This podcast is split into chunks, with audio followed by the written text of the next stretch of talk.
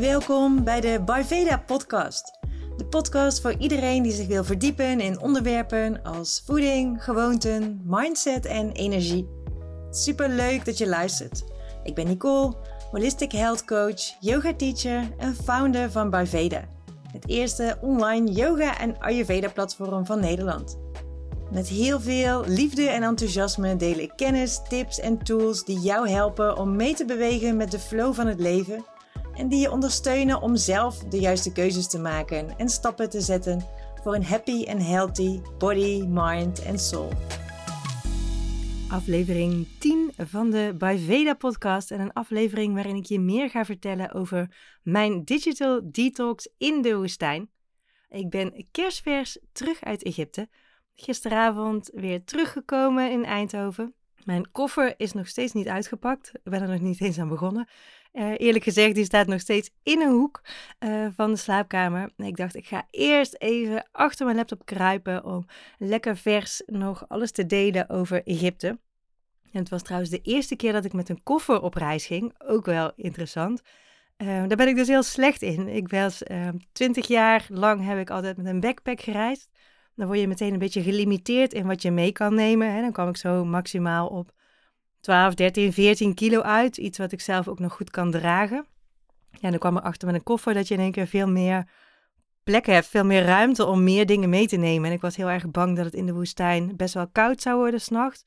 Dus ik dacht ook, ik moet ook een paar dikke truien hebben, warme kleren meenemen. En als er dan plek is in zo'n koffer, dan gooi je die ook vol, blijkt in mijn uh, mijn ervaring. Dus ik ging met 23 kilo, uh, een koffer van 23 kilo op pad. Iets wat ik zelf bijna niet kan dragen. Nou, gelukkig had hij hele fijne wieltjes, dus kwam dat uh, helemaal goed.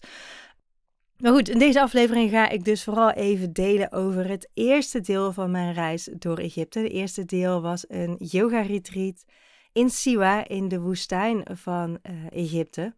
En ik zag er van tevoren ook wel een beetje tegenop. Ik had, er, ik had er heel veel zin in, maar ik zag er ook tegenop. Het was een beetje uh, dubbel. Ik vertrok sowieso met gemengde uh, gevoelens. En dat komt omdat we een dag voor vertrek onze kat Bumper hebben moeten laten inslapen. Dat is een van de moeilijkste beslissingen die ik ooit heb moeten maken. Um, en hij was al een tijdje aan het sukkelen. Het is een kat op leeftijd. Hij was al een week of zes aan het sukkelen met iets waarvan we niet precies weten wat het is. Waarschijnlijk iets van een gezwel of een tumor in zijn hoofd, wat met medicijnen redelijk onder controle leek, maar hij ging toch wel weer hard achteruit. En het was eigenlijk vooral zo dat het weekend uh, voor, voordat ik naar Egypte zou vertrekken, dat we met een aantal vrienden goede gesprekken hebben gehad, die allemaal een kat hebben laten inslapen. En die eigenlijk allemaal zeiden van ja, achteraf gezien hadden we het eerder moeten doen en ja, had die kat iets minder moeten lijden ja, we zagen gewoon dat Bumper niet meer echt blij en gelukkig was. Dus wij dachten inderdaad dat het harde spinnen en een teken was dat hij heel blij was. Maar ja, we kwamen erachter, en dat hoorden we ook van de dierenarts, dat dat ook kan zijn als ze heel veel pijn hebben, dat ze dan heel hard gaan spinnen. Dus ja, eigenlijk zagen wij in alles van hij is niet meer blij. En dan ja, krijg je de moeilijke beslissing van wanneer ga je dan ja, dat leventje beëindigen eigenlijk. En je wil dat niet te vroeg doen. Hè? Je wil zoveel mogelijk kwaliteit van leven geven. Maar je wil het ook zeker niet te laat doen. En ja, wij, vonden het eigenlijk ook heel zielig om als wij allebei naar Egypte zouden gaan. Ik ben eerst naar Egypte gegaan en Bart is een week later mij daar op komen zoeken. Vonden we het ook heel zielig om ja, de laatste weken er niet, niet bij te zijn of hem op deze toestand alleen te laten. En uh, ja, hij, hij keek echt zo sip. Hij had zoveel pijn dat we hadden besloten om, in één keer spontaan besloten op maandagochtend van hey, het moet gewoon vandaag uh, gebeuren. Ik was daar heel erg verdrietig om. Um, en nog steeds wel een beetje, uh, zoals je misschien kan horen. Het is gewoon, het is gewoon zo misschien niet voor te stellen voor iemand die geen huisdieren heeft, maar het is gewoon zo'n beestje is er altijd. En ze hebben ook heel erg hun eigen karakter. Hè? Bumper die zat heel graag op een A4'tje naast mijn laptop als ik aan het werk was. Als ik een cappuccino met havermelk maakte, begon hij altijd een beetje te zeuren, want hij wilde ook opgeschuimde havermelk. En dan zijn er van die kleine ja, momenten die je echt heel erg mist. Ik vond het ook heel lastig om dus meteen daarna weg te gaan. Uh, omdat ik ergens ook gewoon in dat verdriet wilde blijven hangen of zo. En onbeperkt allemaal foto's en video's terugkijken. Ja, dat ging natuurlijk niet, want ging naar een plek zonder uh, internet. Dus dat vond ik wel heel lastig. En tegelijkertijd merk ik achteraf wel dat het ook het allemaal wat makkelijker heeft gemaakt. Juist doordat ik uit mijn normale uh, setting was, zeg maar. Waardoor er ook minder, ja, iets, iets minder uh, aan dat verlies, zeg maar, aan die leegte herinnerd werd. En ja, wat, wat ik ergens in, op Schiphol zo'n beetje bedacht heb, is dat het ook wel weer mooi is, omdat um, het zieltje van uh, Bumper, uh, zoals ik geloof dat het werkt met mensen en met dieren, dat dat niet meer gekoppeld is aan het lichaam en dat het dus overal naartoe kan en dat het dus ook overal met mij mee kan. Dus ik heb me ergens op het toilet in Schiphol uh, bedacht dat ik gewoon eigenlijk als een soort van ballon hem overal mee naartoe kan nemen. Een soort van onzichtbare heliumballon waar dan Bumper mijn kat in zit, waardoor ja, ik hem overal mee, naar, mee naartoe kan nemen. Um, als, ik, als ik daar even behoefte aan heb. Misschien heel raar. Nu denk je van, oh, je bent echt heel erg gek. Maar mij hielp het in ieder geval heel erg om um, me af en toe die heliumballon voor te stellen en daar dan ook tegen te kunnen praten. Eh, dat uh, verzachtte de pijn een heel klein beetje. Um, ik vond het dus heel ja, dubbel. Ook, ik had heel veel zin in dat retreat. Um, maar ik had ook heel veel verdriet. En ik zag er ook wel een beetje tegenop. Tegen het feit dat daar gewoon een week lang echt helemaal off-grid afgesloten zou zijn van de buitenwereld. Ja, aan de ene kant heerlijk. Ik had ook heel veel zin in de rust die dat op zou leveren. Ook heel benieuwd wat het op zou leveren. Zoveel rust, zoveel stilte, zoveel tijd voor reflectie. Aan de andere kant was ik ook wel een beetje bang dat ik me enorm zou vervelen, bijvoorbeeld. Dus ik heb ook vier boeken meegenomen. Ik heb in die week wel geteld 30 pagina's daarin gelezen, dus dat was totaal niet nodig.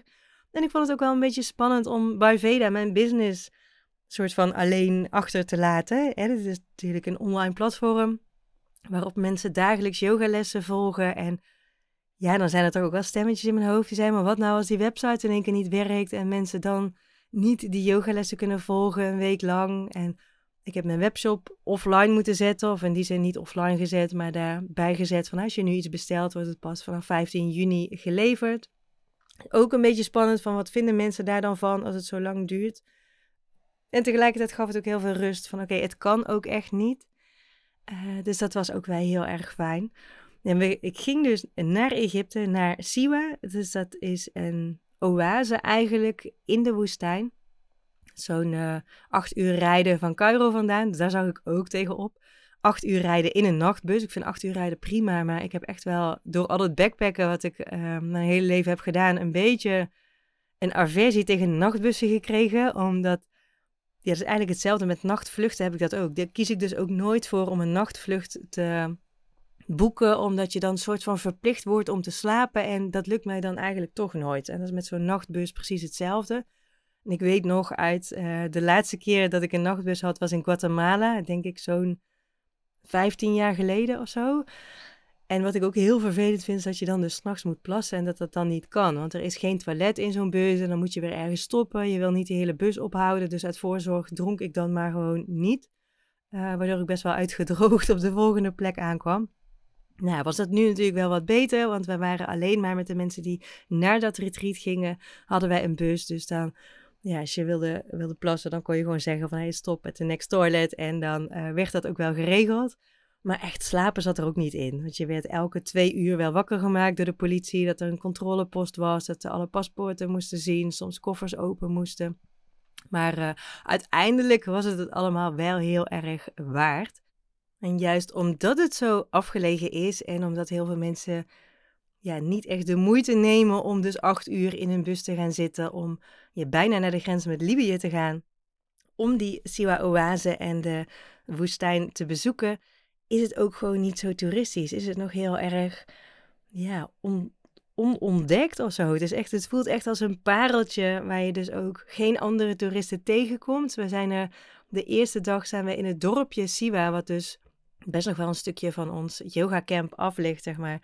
Um, zijn we bij een juicebarretje geweest. Daar hebben we twee andere toeristen gezien. En dat zijn eigenlijk de enige andere mensen die we die we hebben gezien buiten de locals. En zelfs die locals hebben we nauwelijks gezien. Want als wij gewoon op het kamp waren, dan ja, zagen we eigenlijk gewoon elkaar, onze groep en mensen die daar werkten als kok of ehm, op een andere manier aan het werk waren of druivers waren. Dus ja, ons wereldje werd heel klein. Dus was ook echt zo'n bubbel en dan ook nog zo afgesloten uh, van het internet. Dus dat, uh, dat gaf onwijs veel rust. Ik moet zeggen, de, de plek is sowieso heel erg magisch. Hè? De Siwa is een oase, dus waar ook prachtig veel palmbomen zijn. Wij zaten daar een stukje vandaan, echt midden in de woestijn. Dus in een kamp waar ze hele prachtige tenten hadden gemaakt. Lotusbel tenten uh, heten ze. Een prachtige vorm, een beetje, lijkt een beetje op een bol knoflook ook. Um, als je op mijn Instagram kijkt, op mijn Baveda Instagram of mijn Nicole Verkempen underscore, mijn persoonlijke Instagram, dan vind je daar ook foto's van.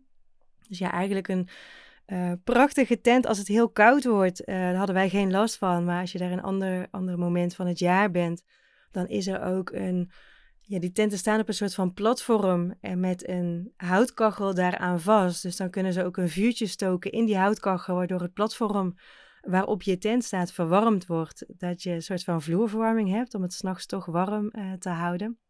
Dus dat was echt prachtig.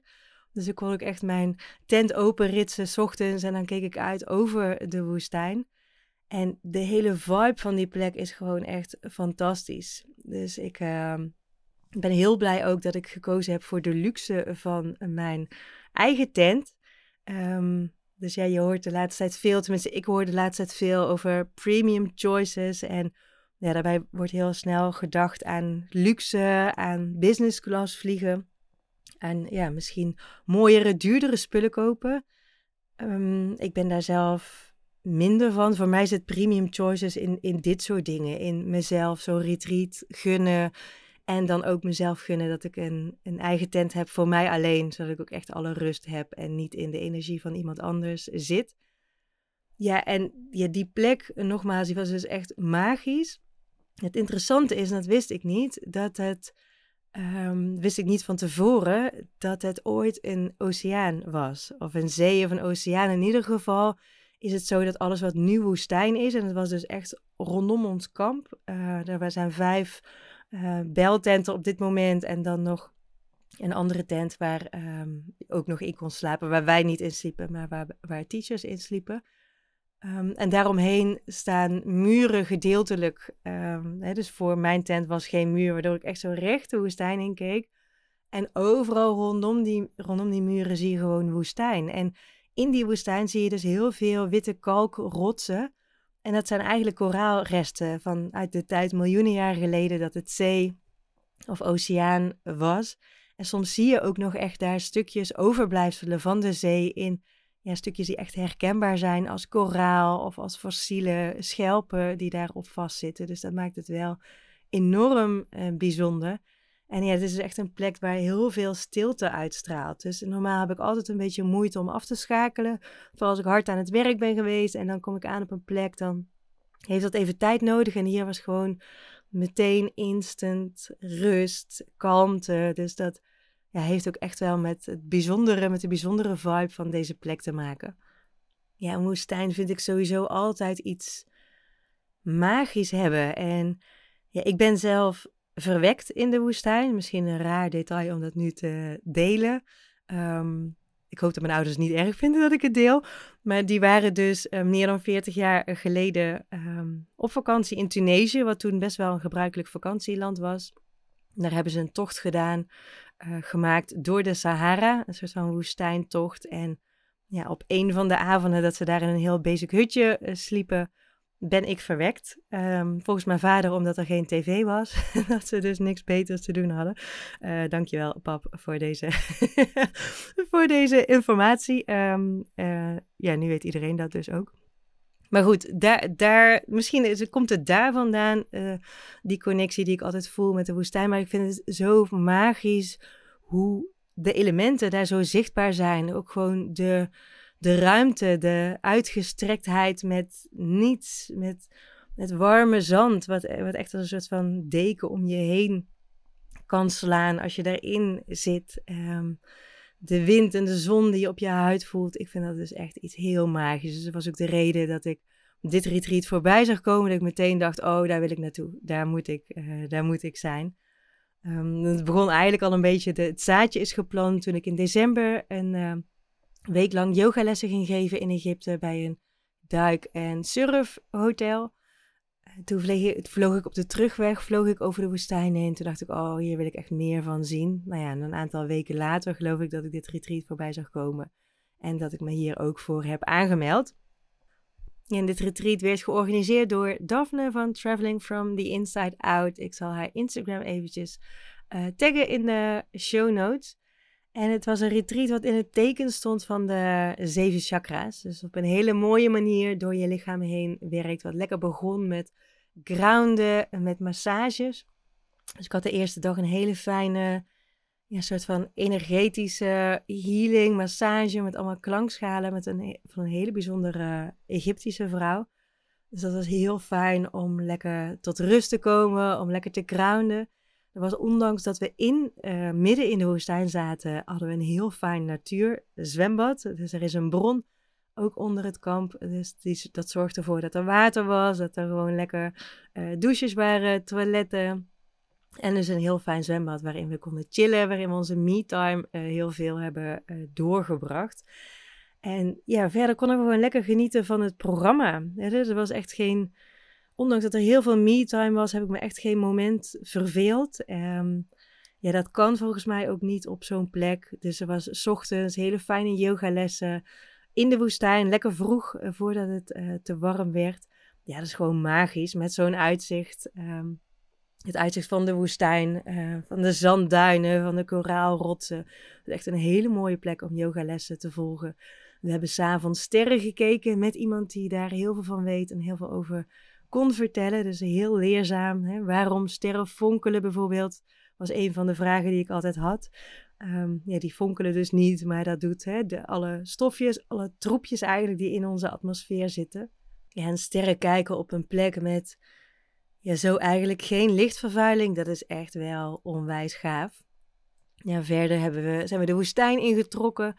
Dus hebben we met jeeps uh, lekker een hele dag door die woestijn heen uh, gereest ook eigenlijk wel een beetje, was best wel gaaf. We hebben daar ook een prachtig grote rots gevonden die schaduw gaf. Dus hebben we ook gekookt in de woestijn. Ik heb daar geleerd hoe je echt uh, traditionele Egyptische baba ganoush gaat maken. En ik heb meteen geprobeerd zoveel mogelijk aantekeningen te maken. Dus die ga ik thuis nog een keer proberen. En zeker ook met je delen, want die was echt verrukkelijk lekker. Het was ook wel heel leuk om zo te koken in de woestijn. Lekker grounding uh, was dat ook. We hebben gevloot in zoutwaterbaden. Dus baden die prachtig mooi blauw waren. En nog meer een hoger gehalte aan zout hebben dan de Dode Zee. Een hele bijzondere ervaring ook om zo te kunnen floten. Helaas kan je daar niet super lang in blijven, dan verbrand je echt levend. Maar dat was echt heel gaaf en heel bijzonder ook om op zo'n plek te zijn waar verder helemaal niemand is. Zo'n plek ja, op een veel bereikbaarder deel van Egypte zou zijn, dan zou je daar busladingen vol met mensen zien. En nu waren wij daar gewoon helemaal alleen. Dus dat was ook echt wel heel erg gaaf. En wat ook heel bijzonder was, is dat ik uh, in die week een um, wet cupping sessie heb gedaan. En ik had er eigenlijk nog nooit van gehoord. Als ik van tevoren had geweten wat het was, had ik het ook nooit gedaan, denk ik. Uh, dus ik wist dat het een cupping sessie was van een heel oud Egyptisch mannetje die hele goede resultaten behaalt bij klachten. En ik was er eigenlijk wel heel benieuwd naar. En pas toen ik me had aangemeld en toen het zover was dat dat mannetje arriveerde, hoorde ik wat precies de bedoeling was. En dat, ze, dat hij dus met een scheermesje kleine sneetjes maakt in je rug. En daar dan vervolgens cupping cups op zet. En daarmee alle afvalstoffen uit je lichaam trekt. Ja, dat was even slikken, moet ik zeggen. Um, want zoals je misschien weet, misschien ook niet, ben ik heel erg bang voor bloed. Dat ben ik eigenlijk al zo lang als ik me kan herinneren. Ik denk zelf dat het ooit is ontstaan door een ongeluk wat mijn broertje heeft gehad, waarbij hij heel veel bloed heeft verloren. Uh, wat ik heb gezien toen ik ook nog heel klein was. En dat was ook de reden waarom ik gestopt ben met vlees eten. Meer dan twintig jaar geleden. Uh, toen ik het huis uitging, ben ik meteen gestopt met vlees eten, omdat vlees en bloed voor mij heel erg aan elkaar gekoppeld is. En daar was ik dus super bang voor. Dus als ik van tevoren had geweten dat het zo'n bloederige, zo'n bloederige cupping-sessie uh, was geworden, dan had ik me daar ook nooit voor aangemeld. Maar ja, ik had me nou helemaal aangemeld en die man was er. Dus ik heb ook gevraagd van, oh, mag ik alsjeblieft als eerste? Want ik denk als ik niet als eerste ga, dat ik dan niet meer durf. Um, ja, en ik denk dus ook echt dat ik niet had gedurfd als ik niet als eerste uh, was gegaan. Het was heel intens. Ik vond het vooral ook heel erg spannend. Ik was heel blij dat Daphne, die het retreat organiseerde, bij mij bleef zitten. Die heeft echt anderhalf uur lang mijn hand vastgehouden. En af en toe wat foto's gemaakt voor als ik die later weer terug wilde zien. Um, het was een hele intense ervaring. Het was echt 0,0 genieten. Het was echt, uh, ik vond het best wel een beetje afzien. Het was best wel pijnlijk. Niet de eerste keer dat hij op een plek sneetjes zette, maar er waren plekken waar hij zoveel afvalstoffen weg wilde trekken. Ja, dat hij wel acht keer op dezelfde plek sneetjes heeft moeten zetten. En ja, op een gegeven moment gaat dat echt wel heel erg uh, pijn doen. Het is wel echt wonderlijk wat eruit komt. Want er komen dus echt ondanks dat die sneetjes echt heel klein zijn, het zijn echt ja, prikjes, zover als je die met een scheermesje kan maken. Het was overigens allemaal super hygiënisch met handschoentjes en nieuwe mesjes en, en zo allemaal. Maar ondanks dat die sneetjes eigenlijk zo klein zijn, kwamen er echt hele dikke klonten slijm uit. En, en dat voelde ergens heel goed, ondanks dat het dus wel pijnlijk was en ik het ook heel spannend vond um, voelde het wel heel goed dat al die slijm eruit ging. En ik had echt heel erg het gevoel dat alle resten siliconen die nog van mijn implantaten daarin zitten, nog in mijn lijf zaten, dat hij die gewoon eruit was aan het trekken. Dus dat voelde echt heel goed. Um, mocht je meer willen weten over dat verhaal, daar ga ik nu niet uh, al te uitgebreid op in. Daar is een eerdere podcastaflevering over. Uh, geloof ik dat die heet. Ik weet even niet welk nummer, maar die Vind je vast wel als je in het uh, lijstje kijkt. Maar ik had dus heel erg het gevoel van, oh, al die resten afvalstoffen, die gaat hij eruit trekken. En hij kon dus ook, ondanks dat de man geen Engels uh, sprak, maar alleen Arabisch, kon hij dus ook dingen daaruit halen, daaruit lezen of zo. En ik had het geluk dat een van de vaste drivers, Am Youssef, Ome Youssef, um, dat die daarbij kwam zitten een tijdje en dat die dus inderdaad wel wat dingen heeft kunnen vertalen vanuit het Arabisch. En een van de dingen die hij eruit haalde is dat ik uh, veel last van mijn hoofd heb gehad. Um, dat uh, klopt ook. Ik heb een hersenschudding gehad een jaar of vijf geleden. Uh, dat kon hij ja, soort van aflezen uit mijn lichaam. En hij kon daar ook uithalen dat ik dat er problemen waren met mijn haar. En zoals je misschien wel in de eerdere podcast hebt geluisterd, is dat altijd wel een dingetje. Ik heb heel veel haar verloren. Ik heb nog maar de helft van het volume wat ik ooit had. Toen ik 18 was, wat een van de gevolgen is van breast implant illness, van die siliconen. En dat was dus ook iets wat hij las uit mijn lijf. En waardoor hij heel veel uh, cups bloed met slijm uit mijn nek heeft gehaald. Dus ik ben heel benieuwd ook wat dat ja, wat dat effect is. Of dat dat ook, ik hoop natuurlijk heel erg dat dat ook betekent dat er weer heel veel haar meer terug gaat groeien. Nou ja, wat eigenlijk dus was, het anderhalf uur lang heeft hij sneetjes gemaakt in mijn rug, in mijn nek, in mijn schouders. Op, mijn, ja, op de, de zijkanten, zeg maar, op mijn love handle, om het zo maar te noemen. Ja, en daar heel veel slijm uitgetrokken. Ik merkte dat ja, ik een beetje zo na een half uur, drie kwartier wel wat begon te ontspannen of zo in de pijn.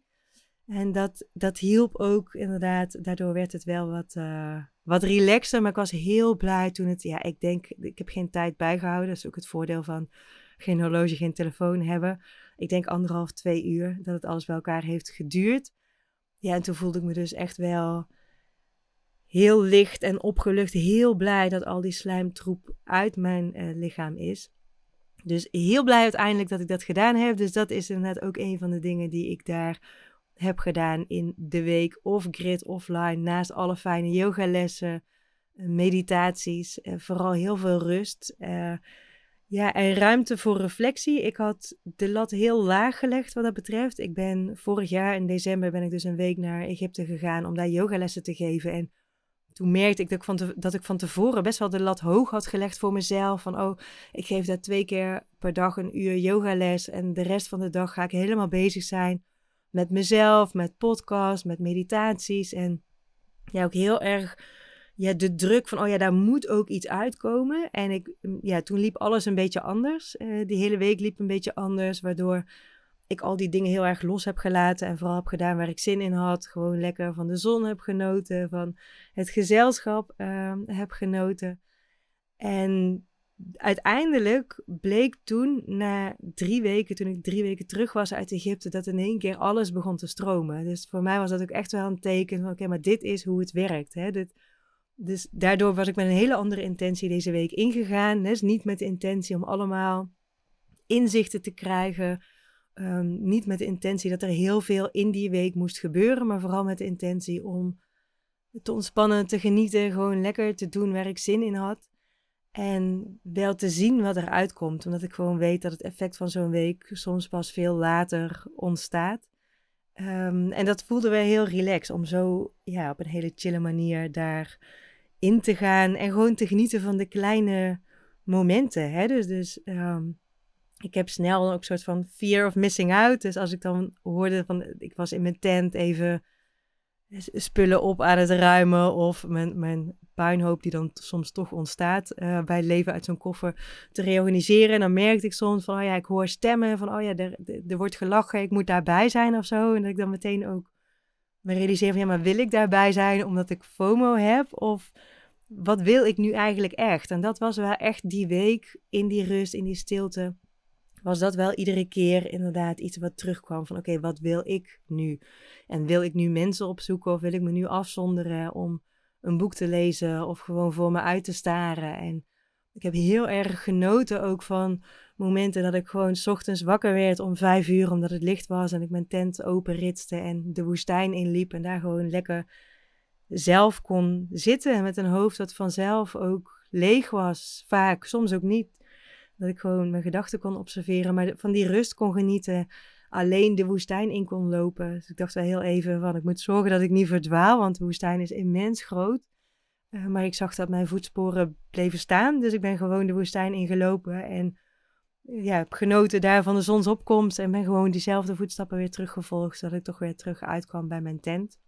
Dus ja, dat was fantastisch. Het was ook heel makkelijk die week digital detox. Dus waar ik van tevoren dacht van, oh, dat wordt echt heel moeilijk. Want ik heb soms, hè, dat, is, dat is wel heel mooi om te observeren ook. Je kan dus best wel telefoon verslaafd zijn, Instagram verslaafd zijn. En er zijn allerlei trucjes die ik toepas om dat een beetje in de perken te houden dus ik heb bijvoorbeeld via uh, schermtijd heb ik een timer staan op Instagram en Facebook dat ik daar niet meer dan 45 minuten per dag aan mag besteden. Dat dat vanzelf na 9 uur s avonds uitgaat. Um, natuurlijk is het zo dat ik soms die meldingen dan ook gewoon negeer en dat ik over die limiet heen ga. Uh, is ook best wel krap, moet ik zeggen, 45 minuten als je het ook uh, zakelijk gebruikt. Nou, ik ben er dus best wel veel mee bezig. En ik merk dat hoe meer ik uit balans ben, en dat is iets wat ik ook zie bij mensen die, op, die ik begeleid in consults, één op één, hoe meer wij als mens uit balans zijn, hoe meer we kreven naar informatie, hoe meer we kreven naar prikkels. Dus ik was wel heel erg bang voor van, oh, hoe gaat dat nu met die kreving, ja, die was er dus gewoon echt totaal niet. dan helpt echt een andere setting. Ik geloof ook echt dat het veel makkelijker is in een andere setting dan wanneer ik gewoon een week digital detox thuis had gedaan. Dat wil ik zeker ook wel gaan proberen overigens. Ehm, maar ik merkte eigenlijk dat het vooral heel makkelijk ging, waar ik er van tevoren dus ontzettend tegenop zag. Ook, hè, zoals ik net al aangaf, van, hè, om mijn bedrijf alleen te laten. Um, maar gewoon te zien wat er gebeurt, ook niet te kunnen delen. Hè? Dus ook niet te kunnen delen um, met vrienden, met Bart, mijn vriend. Van, oh kijk, ik ben hier, super gaaf. Um, dat, dat was soms een klein beetje lastig, maar vooral ook heel fijn. Om dan niet mee bezig te zijn met, moet ik dit nu posten? Maar om mijn telefoon alleen maar te gebruiken om foto's te maken. Ik had ook heel veel podcast gedownload. Ik dacht, nou ja, dat kan ik nog wel doen. Podcast luisteren heb ik ook totaal geen behoefte aan gehad. En ik merkte ook dat op een gegeven moment dacht ik van, oh ja, misschien moet ik die foto's vast een beetje selecteren en uitzoeken. Dat ik dan die telefoon oppakte en ik dacht, ik heb daar ook gewoon echt helemaal geen zin in. Ik kreeg echt een beetje aversie tegen die uh, telefoon. Ja, en dat was ook wel wat ik merkte toen ik weer terugkwam in de bewoonde wereld, weer terugkwam in Cairo. Ik heb heel minimaal de twee weken daarna mijn telefoon gebruikt.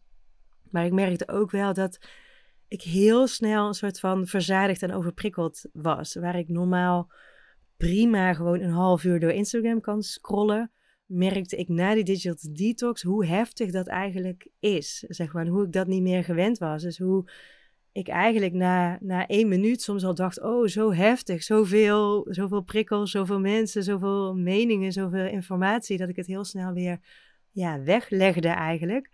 Ehm, dus dat was wel heel fijn om te merken en ook een teken dat ik dus veel meer in balans ben. Want hè, hoe meer ik uit balans ben, hoe meer ik ga kreven naar prikkels. Ja, nu merkte ik van hey, ik heb die prikkels helemaal niet nodig. Dus dat voelde heel fijn. En ja, dat is ook echt wel iets wat ik dus mee wil nemen. Meer mijn normale leven, mijn normale weken in. Dus ik ben nog een beetje in dubio over hoe ik dat precies ga doen. Uh, dus misschien toch nog iets meer aanscherpen van die schermtijd. Of misschien uh, die 9 uur grens wat naar voren halen. Het zou heel fijn zijn om bijvoorbeeld na 7 uur s avonds niet meer op Instagram te zitten. Dus misschien wil ik wel een dag in gaan lassen. Hè, dat ik één dag in de week offline ben. Ik denk dat dat ook heel fijn is. Um, dus daar moet ik nog even over nadenken. Dus ik ben pas net terug. Dus ik heb nog niet echt een plan gemaakt van hoe ga ik dat nou inpassen in mijn leven. Maar ja, ik merkte wel dat het heel fijn is om meer offline te zijn, om meer gewoon echt stil te staan bij hoe bijzonder dingen zijn. Dat merk ik ook nu ik nu weer terug ben. Hoe veel dankbaarheid ik voel voor mijn huis, voor mijn eigen bed, voor drinkwater wat uit de kraan komt, voor ja, de fijne, koele temperatuur die hier is. Hè. Na drie weken in zo'n 40 graden is dat ook echt heerlijk. Dat je niet meteen, uh, niet meteen zwetend uh, na drie stappen al zwetend, zeg maar, uh, de, de dag begint. Uh, dus dat is ook echt wel heel lekker. Maar ook alle vogels die in de tuin zitten. Dus ik hoop echt dat ik dat meer vast kan houden.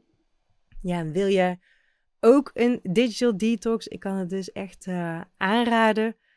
ik kan me wel voorstellen dat ik in de luxe positie zat. Dat het op deze magische plek zoveel makkelijker was dan misschien op, een andere plek. Of dan dat je dat misschien thuis doet. En dat hoeft ook niet meteen een hele week te zijn. Maar misschien probeer je het eens even een middag, een dag. Uh, misschien hè, inspireert deze podcast je om jezelf ook lekker een retreat te gunnen. Om lekker een dag, een weekend of een week echt helemaal weg te zijn. Echt tijd voor jezelf te hebben. Dat... Uh, kan ik, echt, kan ik je echt van harte aanraden.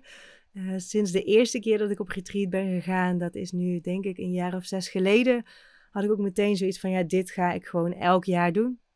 In de hele coronaperiode is dat niet helemaal gelukt. Heb ik soms ook een retreat weekend of een retreat dag gedaan. Maar dit is echt iets wat elk jaar terug gaat komen, wat ik mezelf echt wel elk jaar ga gunnen ook gewoon dat alleen er zijn, hè, dat kan heel spannend voelen. Soms als je denkt van, hey, ik ken helemaal niemand. Ja, en dat is tegelijkertijd ook zo het mooie aan, aan een retreat. Aan zo samen aan elkaar overgeleverd zijn eigenlijk ook een beetje. Aan alles wat je, wat je deelt in de band die ontstaat. Dat, dat is al soms in een dag, in een weekend, maar zeker in zo'n week. Dan, daar ontstaan gewoon ja, verbindingen voor life eigenlijk. Het is ook voor heel veel mensen echt wel life-changing, zo'n um, zo'n retreat. Dus dat kan ik je zeker aanraden. Mocht je het spannend vinden, um, stuur me ook gewoon een berichtje. Ik deel daar graag over. Ik ben heel veel zelf naar retreats geweest. Ik heb zelf retreats georganiseerd. Dus ik kan je daar veel meer over vertellen. En ook hier weer geldt out of your comfort zone. That's where the magic happens. Dus voel jij van, oh, ik zou dat ook wel willen, maar ik vind het spannend. Uh, ga het vooral lekker doen. Ga een retreat zoeken waar jij blij van wordt, wat bij jou past. En uh, daar zijn ook geen foute keuzes in. Dus voel gewoon waarbij jij denkt, yes, dit wil ik. En uh, gun jezelf dat. Um, is dat. Zit dat er even niet in omdat je geen vakantiedagen hebt, omdat je ook met je gezin op vakantie wil. Gun jezelf dan gewoon een ander rustmoment zonder telefoon. En ja, observeer vooral wat het effect daarvan is. Dankjewel voor het luisteren. Vond je deze podcast waardevol? Laat me dan vooral weten via een berichtje op Instagram. Ik ben heel erg benieuwd wat je van deze podcast hebt geleerd. En heb je vragen of een onderwerp waar je graag meer over zou willen horen? Let me know. Misschien kan dat een onderwerp zijn voor een van de volgende afleveringen. Super lief als je de podcast deelt op social media of doorstuurt naar iemand die hier ook inspiratie uit kan halen. Je helpt me enorm door een review achter te laten en abonneer je op deze podcast als je geen aflevering wil missen. Een hele fijne dag nog en heel graag tot een volgende aflevering.